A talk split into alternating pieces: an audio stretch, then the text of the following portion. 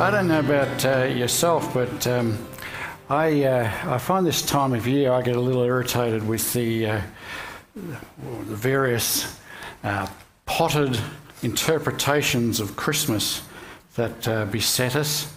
Uh, there's been a heap on my Facebook this week, and you know, it, it seems like a, uh, a, human tendency that people like to summarise the whole complexity of Christmas in some sort of ethical principle, like, um, you know, something as simple as be generous, uh, remember the poor. Uh, Jesus was a refugee, so we should like refugees.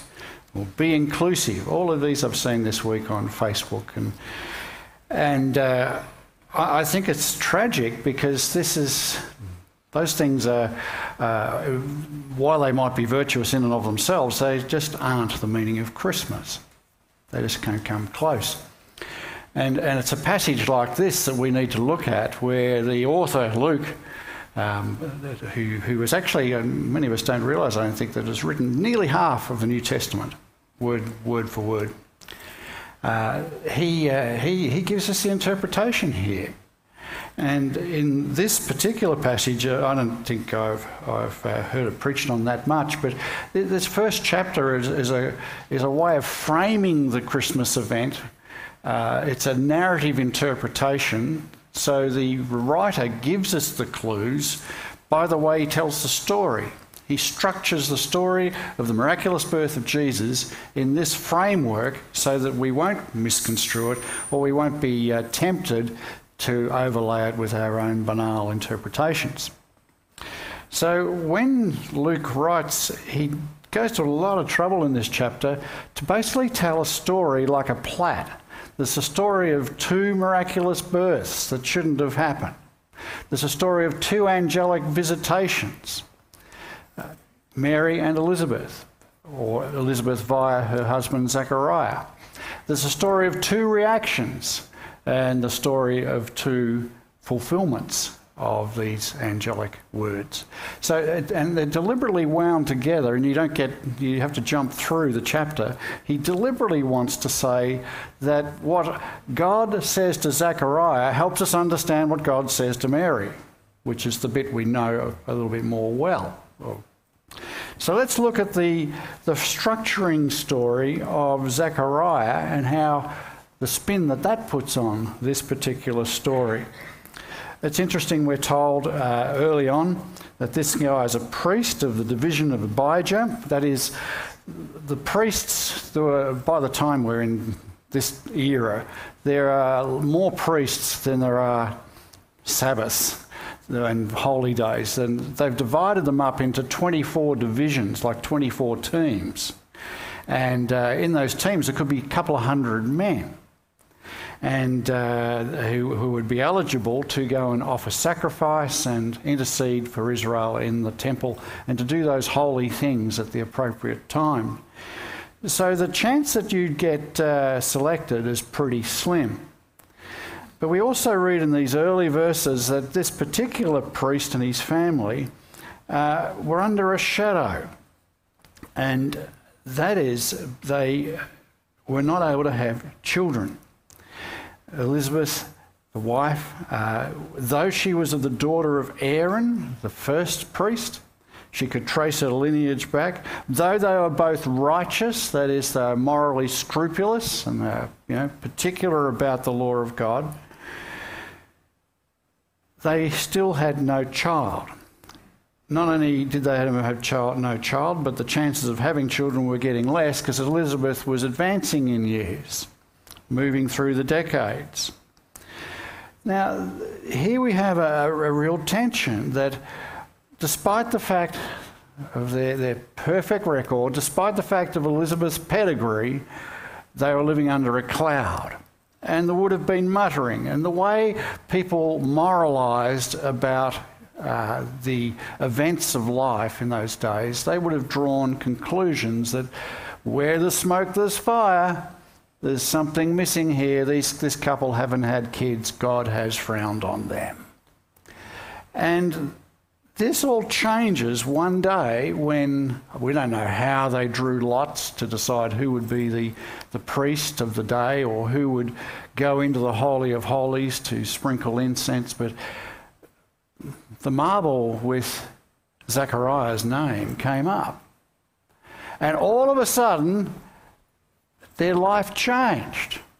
All of a sudden, all those nasturtiums and criticisms were stripped away, and there'd be a lot of backslapping. Well done, lad.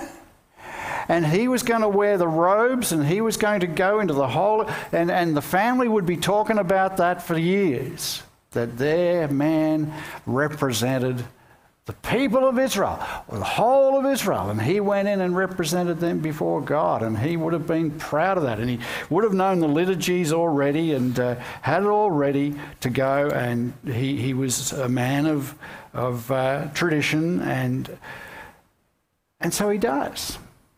And he robes up and he gets into the, the, the heavy duty gear that the high priest wore.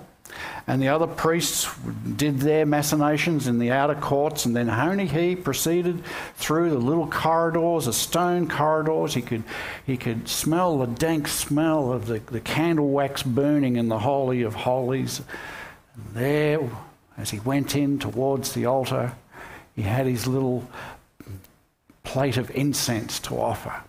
You could hear his own sound of his own heartbeat going as he, as he moved towards that altar, and he was just getting through the liturgy and about to sprinkle the incense upon a particular altar that they had when he noticed a particular figure standing before that altar and he was poleaxed with fear.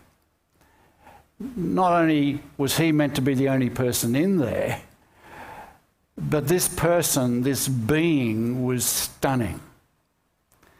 Uh, A.W. Tozer, the great saint, saint, said that if by chance one of God's angels uh, entered by the rear of this church on this particular morning, you and I would have all the trouble in the world to prevent ourselves from falling down and worshipping them, so glorious they are. And this was not just any old angel, as we find obviously, uh, Zechariah is in deep shock. He doesn't look well. The angel picks up that his heart has missed, missed a beat. He's ashen. And so this angel sets him right. And he says basically, Well done, lad. Your prayers, the intercessions that he's just added to. Uh, uh, the, those of all those priests before him, Your prayers for the redemption of Israel have been heard. And here's a bonus. Here's the steak knives that you get with the deal. There's a little added on, a double whammy. Mixed with these national answers is the pastoral. Your wife, because I know you've been praying for a kid for decades, your wife is going to bear a child. We're going to add that to the answer of your intercession. You didn't ask for it here, but it's coming. And then he outlines something about this child. Now, I'm not sure at this stage if Zechariah was being calmed by these words or even further distressed when he hears that his wife is going to hear, bear a child. And the angel rattles off a whole lot of things about him. This child wouldn't drink alcohol because he's going to be filled with the Spirit of God. Eh, of God, even from the womb, this baby would have God residing over it and would be utilizing him because this child is going to have an incredible ministry. This child is going to bring a revival of the spiritual temperature of Israel. He's going to bring them back to worshiping God. There's a fascinating little phrase there that uh, sadly, in the attempt of uh, modern translations to uh, degendify the scriptures, they've missed something here. It's not turn the hearts of parents to their children, as if you know they had pretty lazy parents in those days. It's turn the hearts of the patriarchs. They're speaking of the, the, the mythical view that the, the Jews had that whenever Israel lived, day by day in heaven, the patriarchs had a ringside seat looking down and seeing what was happening in Israel. And century by century, Abraham and Isaac and Jacob, the, the, the patriarchs, who had been the bearers of the covenant faithfully 1500, 1200 years earlier, looked down and when they saw Israel, they only saw disappointment. And they'd sort of look away and go, oh, here they go again. You know, faithless Israel, you know. But what is going to happen is that your son is going to get the patriarch switching channels and full viewing Israel again. They're going to be thrilled with what they see by the ministry of your boy. That's what the angel is saying. It's an incredible period in Israel's history. And you'd think Zechariah would be going, Wow, can't wait for that. My son, heaven watching, he's, a, he's going to have a major part in Israel's history. John, who gets called the Baptist. But it, Zechariah's response is interesting, isn't it? He, he, he sort of zoned out at, now listen here, um, and hadn't sort of picked up the detail because all he heard was the first bit about your wife, who's barren, is going to have a child. And so he responds with this phrase he says, How am I going to know this? Sounds like a neutral little phrase. But why ask for how he's going to know. He's being told. To be told is to know, right? Uh uh-uh. uh This is an implicit demand for a sign, for confirmation, because he doesn't think that an audacious promise like my wife being barren, now bearing, at senior level, can be trusted. To demand a sign is an implicit distrust. How shall I know this? Now, isn't this interesting? I'll just pause here that this guy is a man of Torah. He knows the law backwards, he knows the liturgies of Israel. He's a priest, he's trained, he's a professional, he's a scrupulous moralist, but he's also ambivalent. He has a man centered sort of religion. He's so concentrated on the routines of Israel that Israel's religion is all about what men do, what humans do. And I think this phrase, how shall I know this, basically is telling us something that his religion is also agnostic. It's religion trimmed back to the plausible only. This guy believes as much as the average man who never gives God a second thought can believe. It's trimmed religion. Thirdly, it's avoidant. This man has a view that while there are stories back in the legendary past, this man has a view of history that shuts God out. History is heading nowhere. What I'm doing today is the same as what we'll be doing tomorrow and a thousand tomorrows beyond. Nothing is actually changing. The world is running history, it's an endless routine. But he should have realized that this promise has precedent.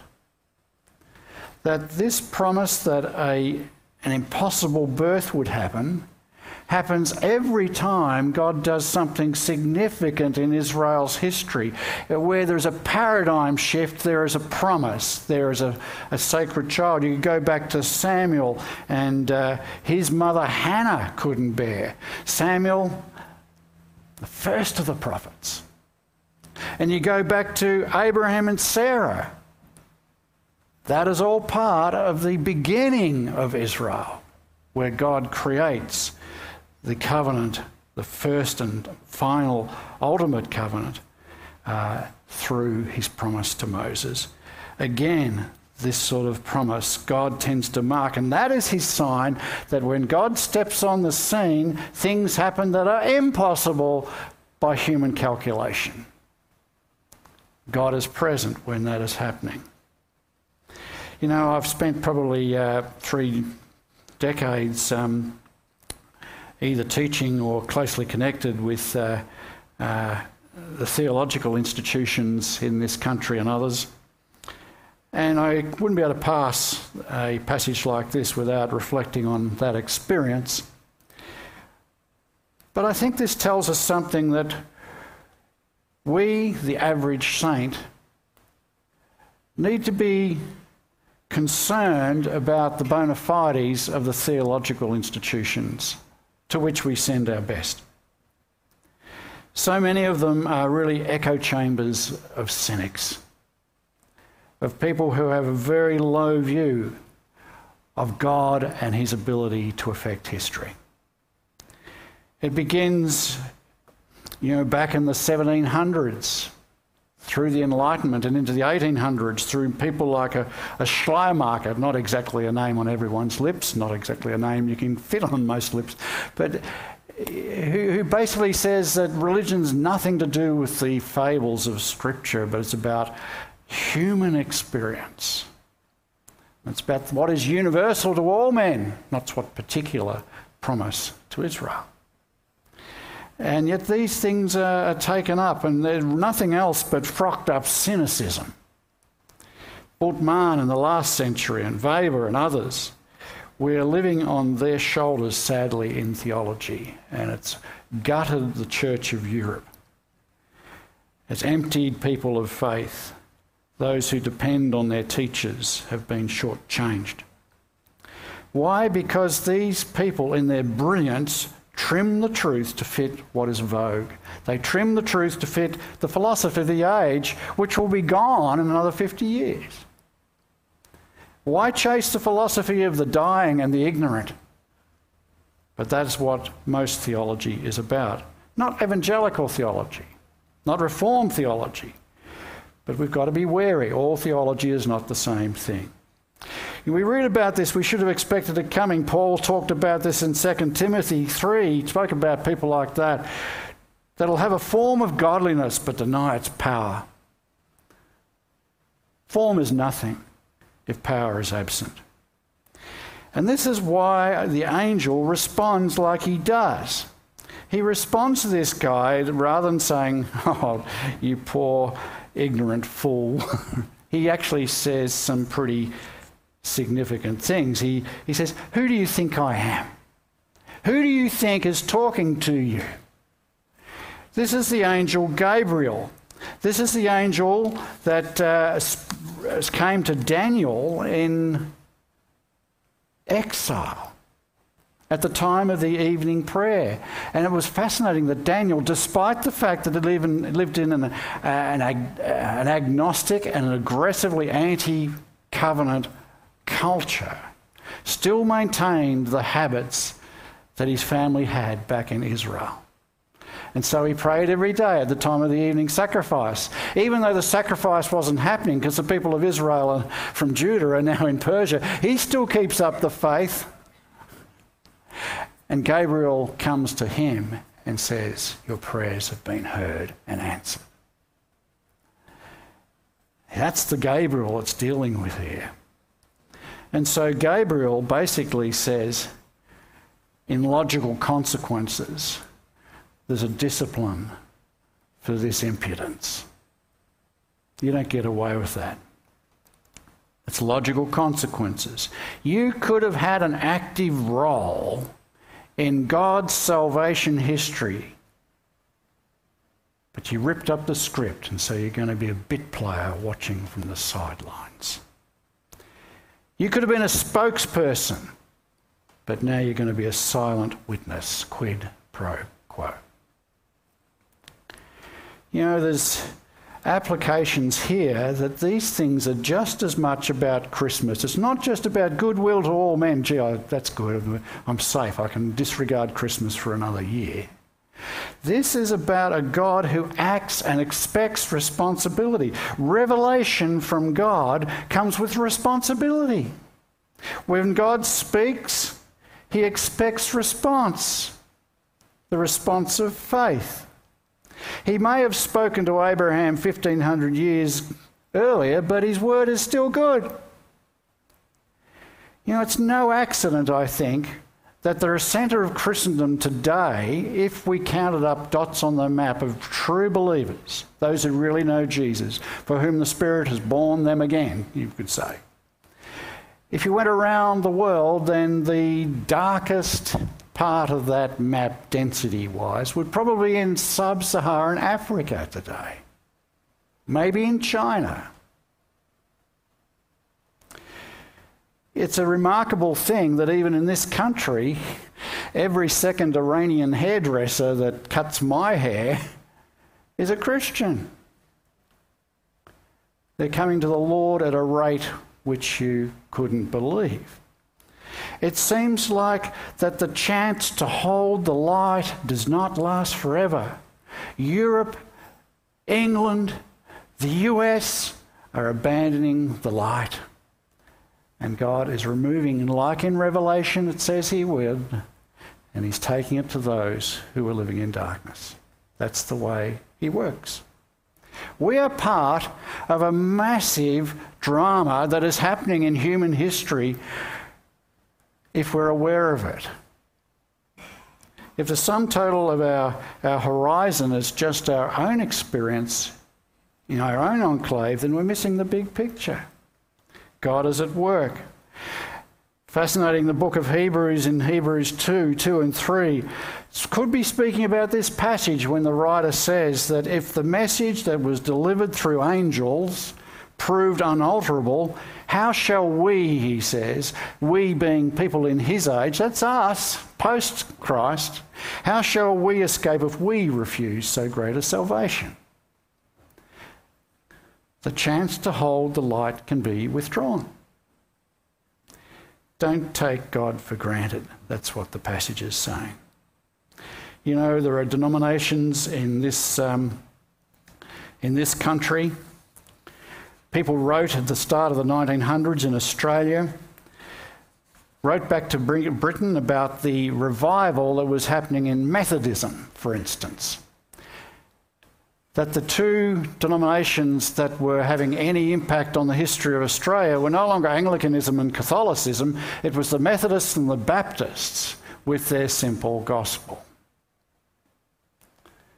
But the former, sadly, today is doing more selling real estate than it is proclaiming this gospel.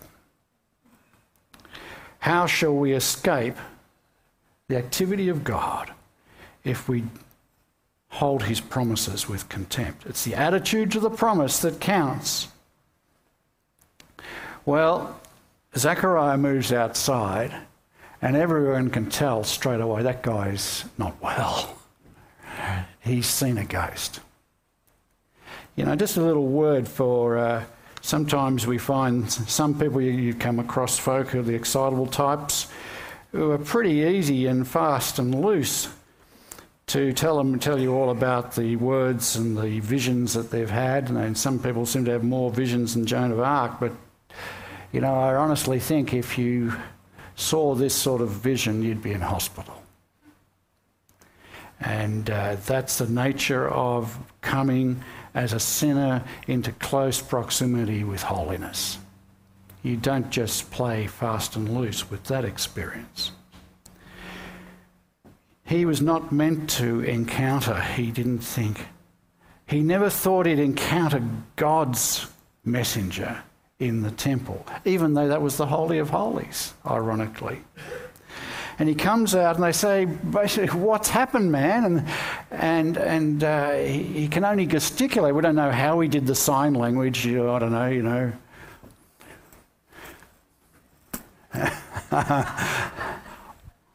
I saw, so yeah, yeah. who knows? But sign he did, and uh, sure enough, away they went. He went back home, uh, up the hill country. Elizabeth, no, she's pregnant. And on the way things went, it went all according to the word not according to their plans. And on the eighth day, finally, after the son is born, we pick up the story again. We've had the angelic vision to Mary. We've then had Mary and Elizabeth meet. And now it comes for the birth of the first promised child, the first special kid, John the Baptist, and he is born as promised. It's real old covenant faithfulness type story. It's like Abraham and, and uh, Hannah and Sarah and Samuel again. And it comes, they come to the little rab- local rabbi, and it's their turn to get the boy done. And the rabbi picks up the son and he says, Okay, what's the little guy's name then? What are we going to call him? And Elizabeth says, uh, John. And he smiles because the family's known. It's a local rabbi, and he knows that she don't get it, does, it, does she? That, you know, if you have any respect for your family, you name them after, firstly, after one of the grandparents, or you go back a bit further, but there's no John in your family tree. John Wright, you know, he patronises her, and uh, he says, go and ask the dad and find out what a kid's really meant to be named. So they go to Zechariah isn't that interesting? They go to Zechariah, and I find this quite curious, and you know, he can mansplain us, mansplain us out of this problem. And they turn to the dad, and did you notice in the text they do sign language to the dad? Now, he's, he's not deaf. he doesn't need sign language, he's mute. And he must have been looking at them like, oh. And he says, basically, he asked for a tablet. Uh, you know, not an Apple tablet, but something about the same size. And it's a little wax tablet and a stylus. And he writes from right to left in nice, chunky, big capitals, I think. And then underlines them. His name is John. Isn't that interesting? He doesn't write, uh, let the woman name him John, or I like John, not a bad name. No, it's not about aesthetics here. This child has already been named. He's been named by God. His name is John, regardless of what you people think. That's what he's saying. It's a bold affirmation of faith Something has happened in this man's heart over those months, and I reckon over this long week coming up to the eighth day, this man now really trusts God. He's no longer just a professional religionist in a crisp, bright frock. This man now is a saint who believes.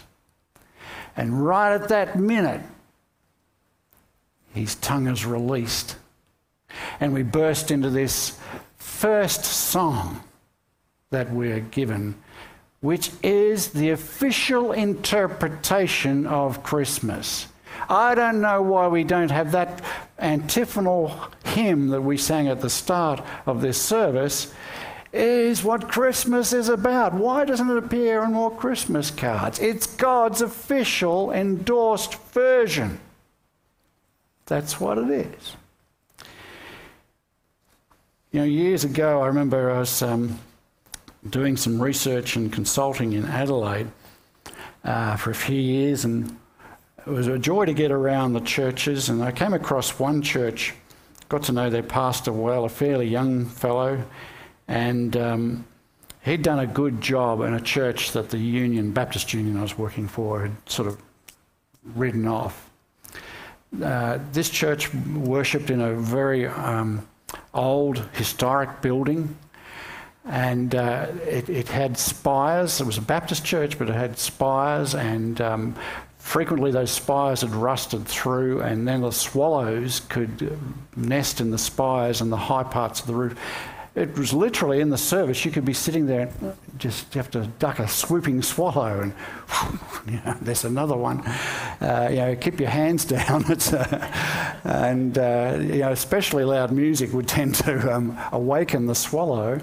And uh, you know, they they they had sort of two philosophies here in the church.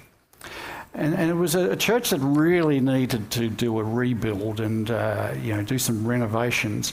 What had happened over the years is that the main road used to be sort of a chain away, but now it was the main north-south highway with three lanes going both ways, up to Central Australia and Port Augusta and all that, and down to Adelaide. And right outside your church door were trucks screaming past every Sunday. You couldn't hear yourself preach.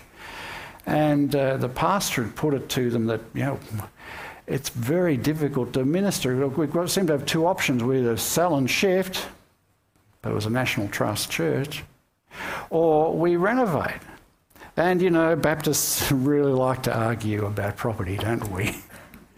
And uh, there's a few really incredible meetings about whether to uh, renovate this uh, derelict building and get rid of the swallows and all the stuff that went with that. And a few of those great verses like "Over my dead body" and that were mentioned. And and uh, but in the middle of this one one day, they're having trouble fitting in the new converts that were happening in this little church. And God was at work. And there was one daughter and mother that used to come to worship in this church. And the, the, daughter was in her 60s and she used to bring her very dementia mother to church every Sunday. It was, you know, about the only thing she could get out to. This uh, elderly woman had not spoken a word in at least three years. And she was just there and would just sit and people would bring her tea and, and that sort of thing. And didn't seem like anything was going in. And she had to stay for this church meeting about whether they're going to get in debt to do the reno. And uh, in the middle of this, mother raises her hand and then stands, and the whole room thought, my goodness, asks for the microphone and says, I just would like everyone to know that I trust the pastors implicitly. Thank you.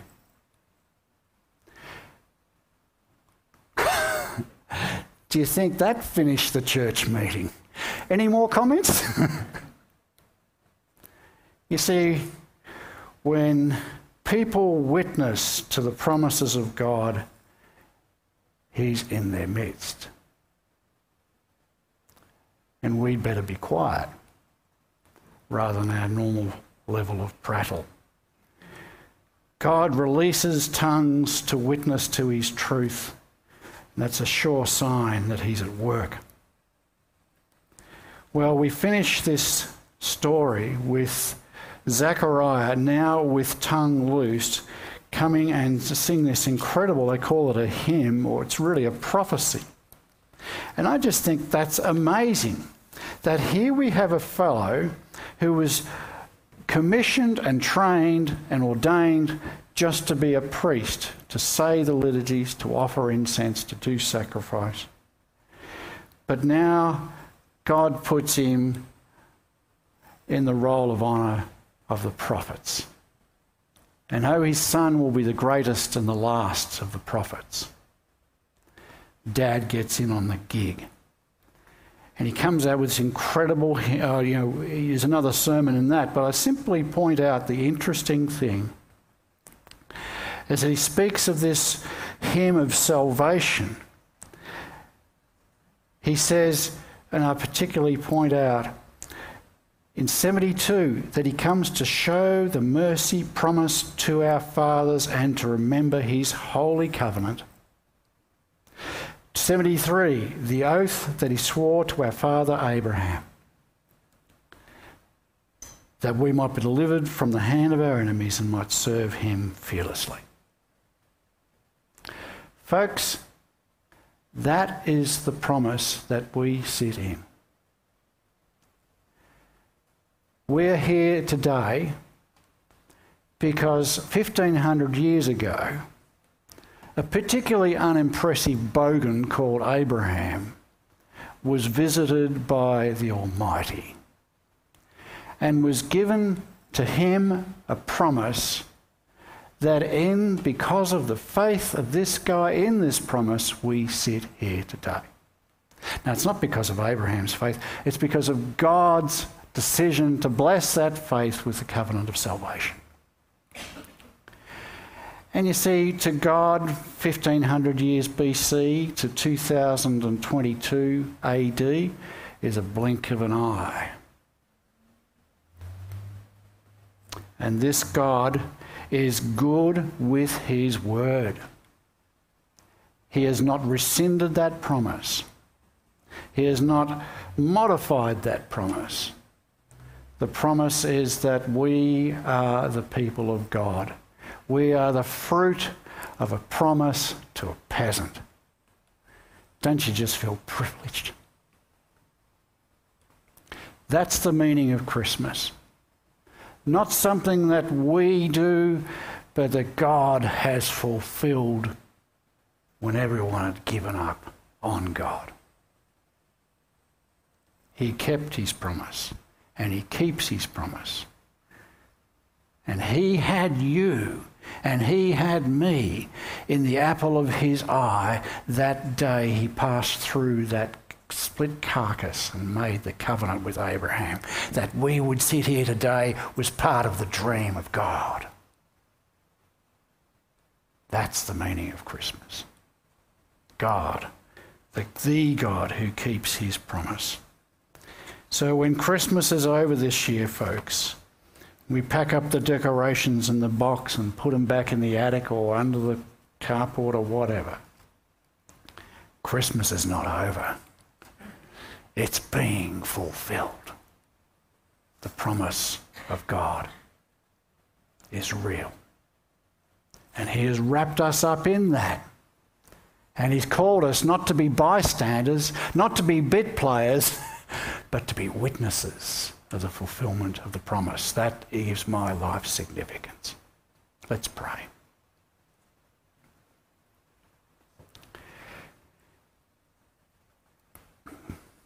Our Father and our God, we thank you, O Lord God, that as we sit here this day, we are known to you.